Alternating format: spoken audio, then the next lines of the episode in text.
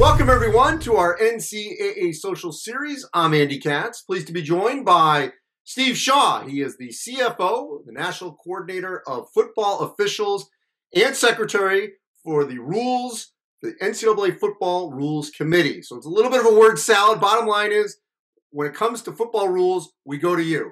Uh, so before we get to um, some of the you know newer things that we'll see in the fall uh, starting you know this weekend and throughout the course of all divisions uh, in college football. I just want to go back a little bit and just uh, ask you first off, uh, last season, which was split over the course of the year, and not everyone did play college football last year, just how you felt like the rules were applied and navigated through such an unprecedented year.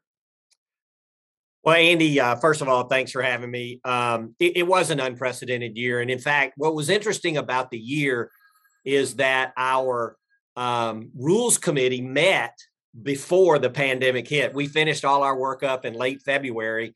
And then obviously it was March when the pandemic hit. So um, we had to actually come back together as a group and see what type of adjustments that we needed to make for the game. And we made a few adjustments the team area, uh, the toss, and certainly one of the things we worked around was the protocols for uh, officials on field and all that. So so there was a lot of extra work last year, you know, once the pandemic hit. Uh, but at the end of the day, I'm pretty proud of college football because in an environment where things were shutting down and things were closing, we found a way to play safely and we got to the finish line in the fall and then got to the finish line in the spring. So uh, I think it was good for a lot of people you know, you bring up an interesting point that I think gets lost a lot uh, in what we all experienced last year was just how officials handled everything. Um, it became a little more high profile when we got to the NCAA tournament, but for the most part, officials had to dramatically change their life. Um, like, I mean, we all did, but at the same time, their work life, they couldn't travel together. Uh, a lot of times they couldn't meet together. Um, so that added expenses, that added stress, the testing. How, how do you think football officials were able to navigate that aspect of this last year? That you know the our virtual world probably became the most difficult part because what keeps you going in the season is that crew camaraderie. You know, you have a, a crew meeting if it's a Saturday game, a Friday night meeting, and then you know you have an early breakfast and you kind of let down, and then you get into your pregame work. But that interaction time all went away because our Friday night, even though we were all in the same hotel, Friday night meetings was all virtual, Zoom, Microsoft Teams, whatever. Uh, same thing on game day. I mean, they literally saw each other when they got in the van to go to the stadium. And then as soon as they got back to the hotel, back to their rooms to do their post game virtually. So that was a very, very difficult part. We adjusted with the mask. You know, we tried some things. We had a few false starts. We we thought, you know, not going to your mouth 100 plus times a game with a regular whistle would be good. We tried electronic whistles. They just didn't have, you know, the sound amplification enough, even in lightly filled stadiums. Um, so we we tried that, didn't really work. But it was a tough year because you didn't have that face to face human interaction that really that's what keeps you going in a long, tough year. All right. So what should officials uh, expect this season in terms of first off um, protocols, vaccination versus unvaccinated, uh, versus unmasked, and whether or not they can fully congregate. So we we actually have worked through uh, working with Dr. Hainline and the the entire NCAA medical staff, but uh, we've set protocols for this year. And if you're fully vaccinated, you know, then we're not going to have to have the rigorous testing that we had last year. I didn't mention that. That was another difficult. We had to test every week. And I know that was tough for the players, officials too. But if you're fully vaccinated, you're really going to go back. You're still going to have your mask with you for pregame meetings and that sort of thing. But once you're on the field, no mask, work the game uh, as our old CCA mechanics would have it. If you're not fully vaccinated, then you're still going to be required to do the testing and masking as we did last year. Uh, but I will tell you this um, in, in our discussions with all our coordinators from the conferences, we have many conferences that their officials are at 100%.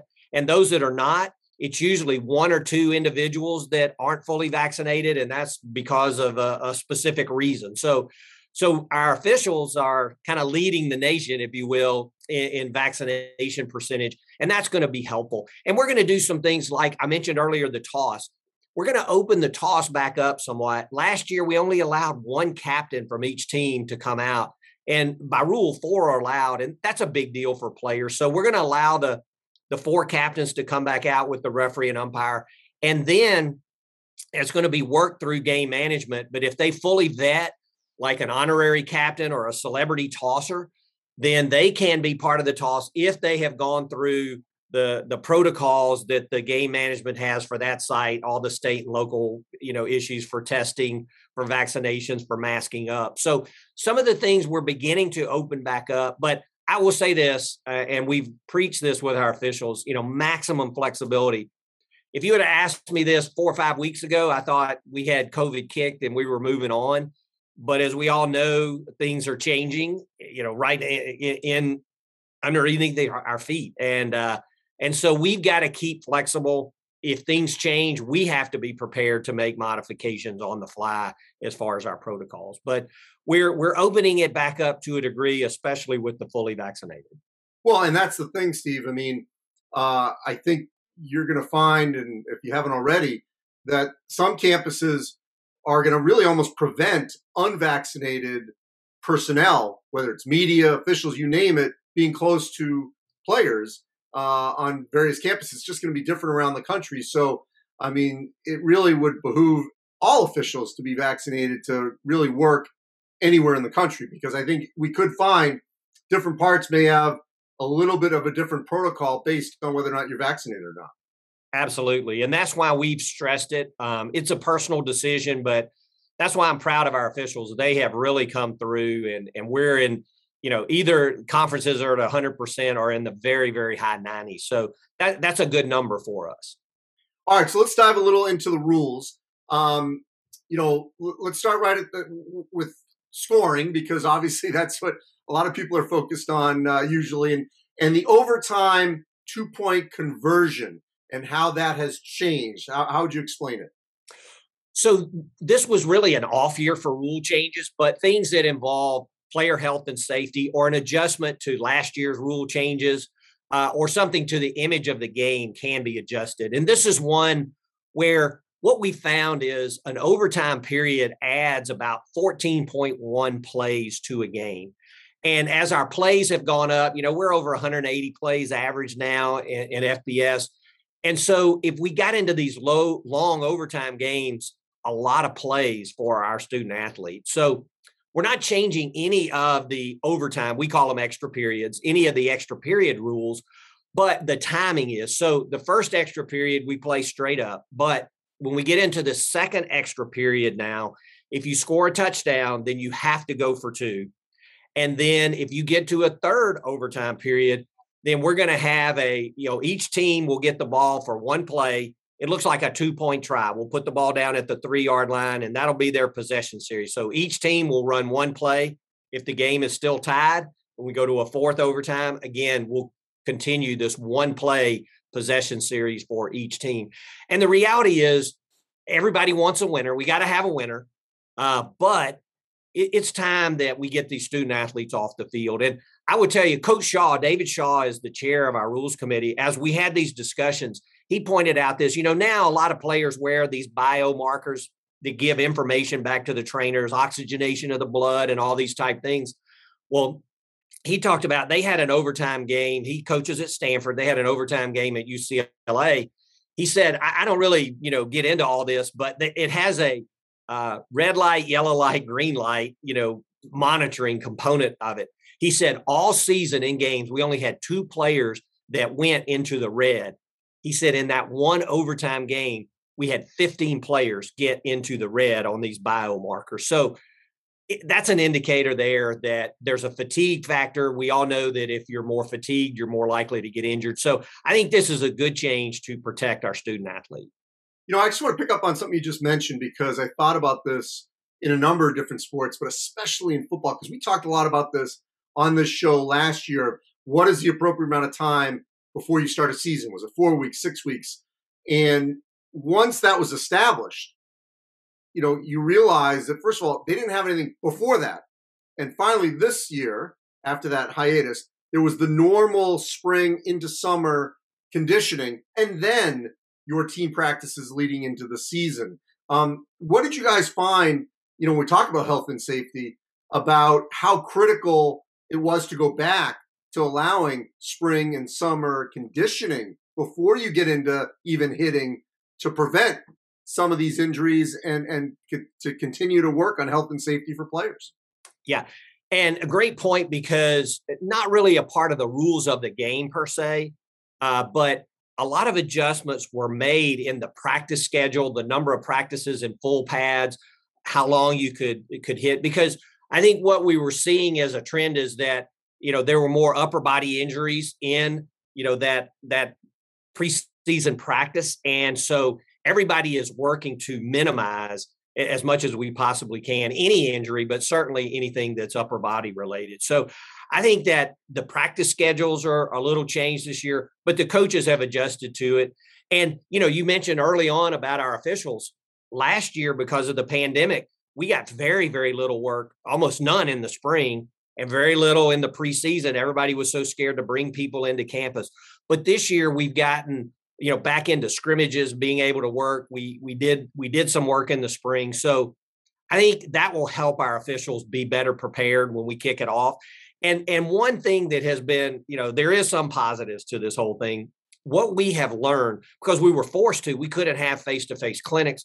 We've put a lot of training materials and we've learned how to retrain in a virtual setting and i think once we get back to a face-to-face world that's going to make our officials even better because we can supplement our face to face with really good virtual training that we've kind of learned the hard way.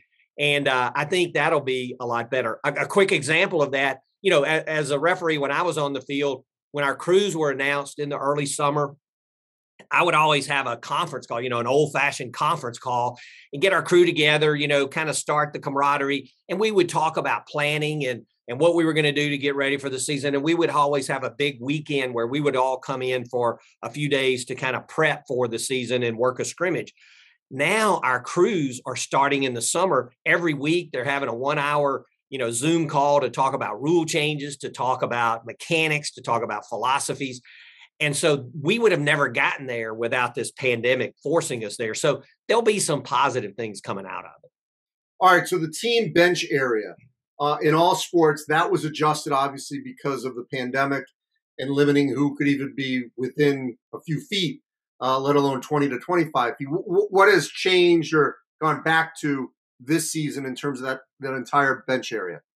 So we did. So the the team area used to be between the 25 yard lines. So that was the team area. Last year, because of the pandemic, for one thing, we were clearing off the sidelines. All the people down were were really moving out. And so, in, in, an attempt to allow social distancing, we expanded the the team area down to the 15 yard line, and um, the coaches loved it. And not just because they could be further down the field and be in the ear of the official, but they could see into the red zone better. They could substitute much better, and uh, and it did allow them to kind of reorganize their sidelines. So after a lot of debate in the rules committee, we're kind of splitting the difference and and this year we've got a permanent change, whatever permanent means in this world now, but we're going to make the team areas between the 20 yard lines. So that does give them from the original team area more room to reorganize, social distance, et cetera, but allows the coaches to be closer to the red zone, better view, easier to substitute. So I think that's an area that uh, is a good change that we're making that the coaches really like and we never had any big issues last year with it at the 15 so i think that'll be a good a good change for the for the teams all right instant replay i don't care what sport it is if there is instant replay the big complaint has always been the time it takes to watch the replay uh, you want to get it right but you also got to do it within uh, a somewhat uh, you know decent time frame so what's changed in that regard well, so one of the things, and, and replay is an area that we see it creeping into the game more and more. Uh, an example in the 2019 season, we averaged 2.1 stops per game. Last year, we were up a little over 2.5. And if you looked at just the autonomy five conferences, they were over 2.8 stops a game.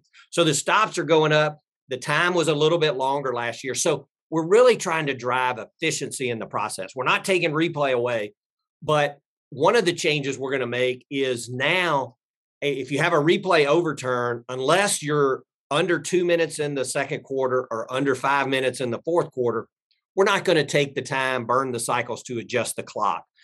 Nobody cares that we put three, four seconds back on the clock in the middle of the first quarter on an overturn. So, so that is going to help the efficiency, shorten the time of that replay. So that's just one of the things we're doing. A lot of our training this year has been working with our officials that you know it, the what what really kills you is not the efficient reviews is these long reviews so you can have two or three efficient ones but then if you get a long review people only remember the long ones and so that's the ones we're trying to make impact on.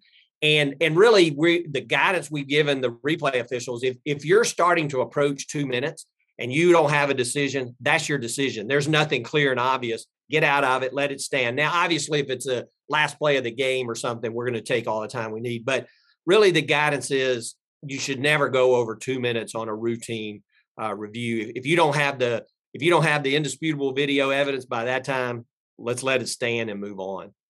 All right, points of emphasis. Emphasis, excuse me. Uh, every year, one of the ones that is always there, obviously, is targeting, and it can get tweaked every season. It's probably the most important in terms of health and safety. Certainly, any kind of helmet to helmet uh, and obviously, we have evolved over the years on concussion protocols.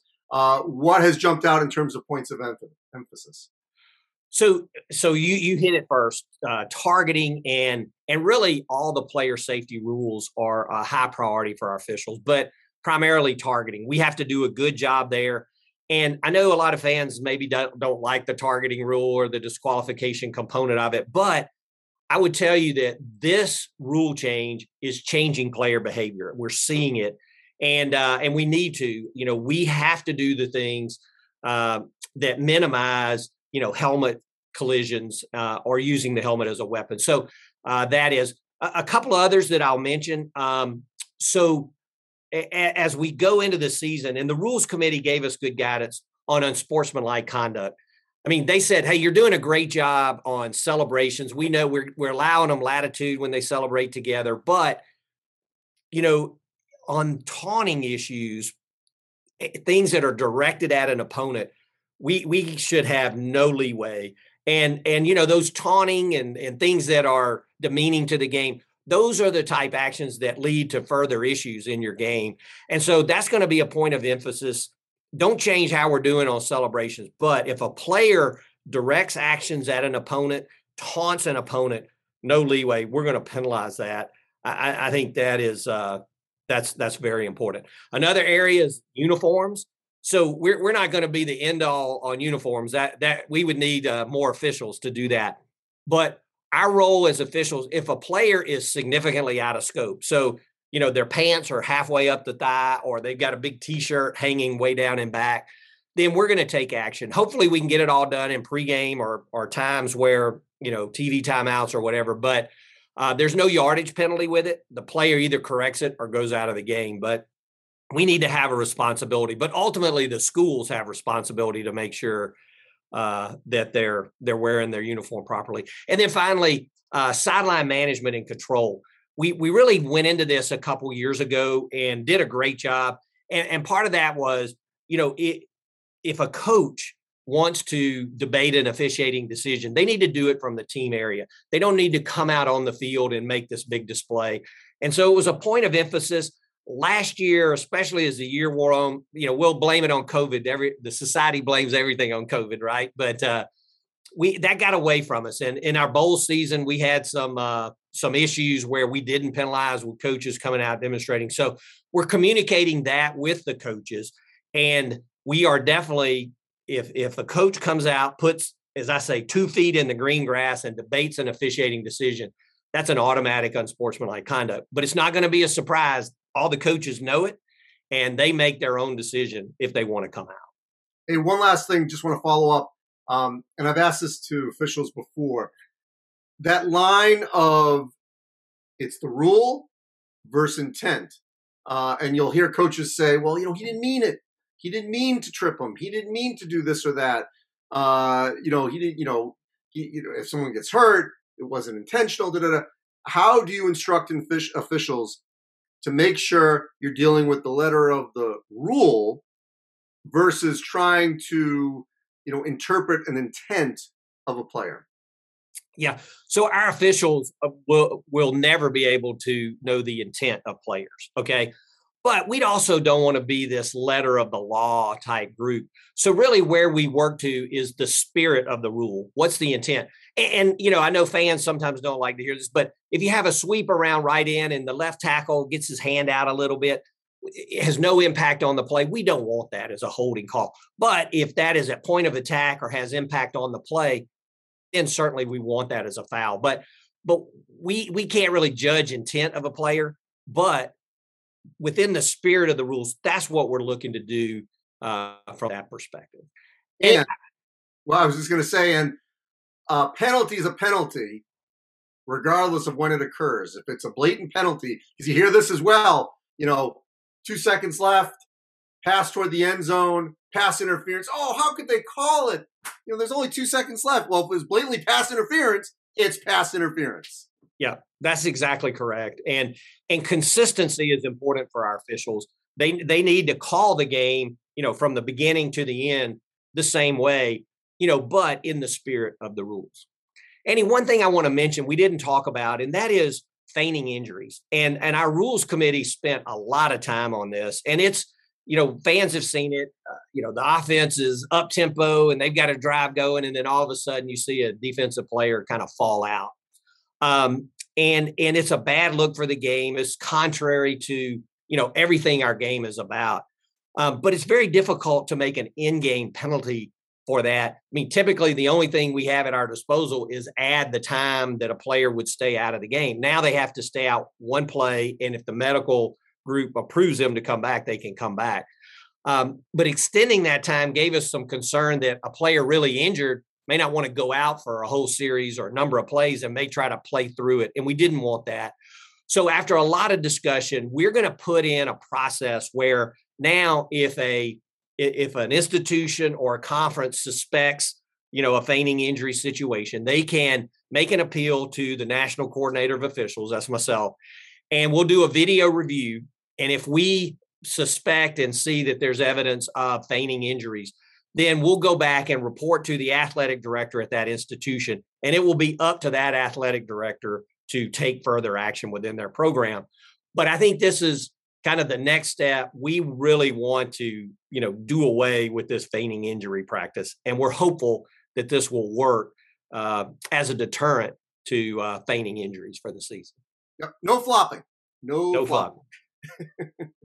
All right. Well, Steve, I appreciate it. Uh, and uh, I know we'll be watching closely and hope for a safe and healthy season in all divisions of college football. And as always, you can go to ncaa.org slash social series where all our social series are archived. I'm Andy Katz. Thanks for watching.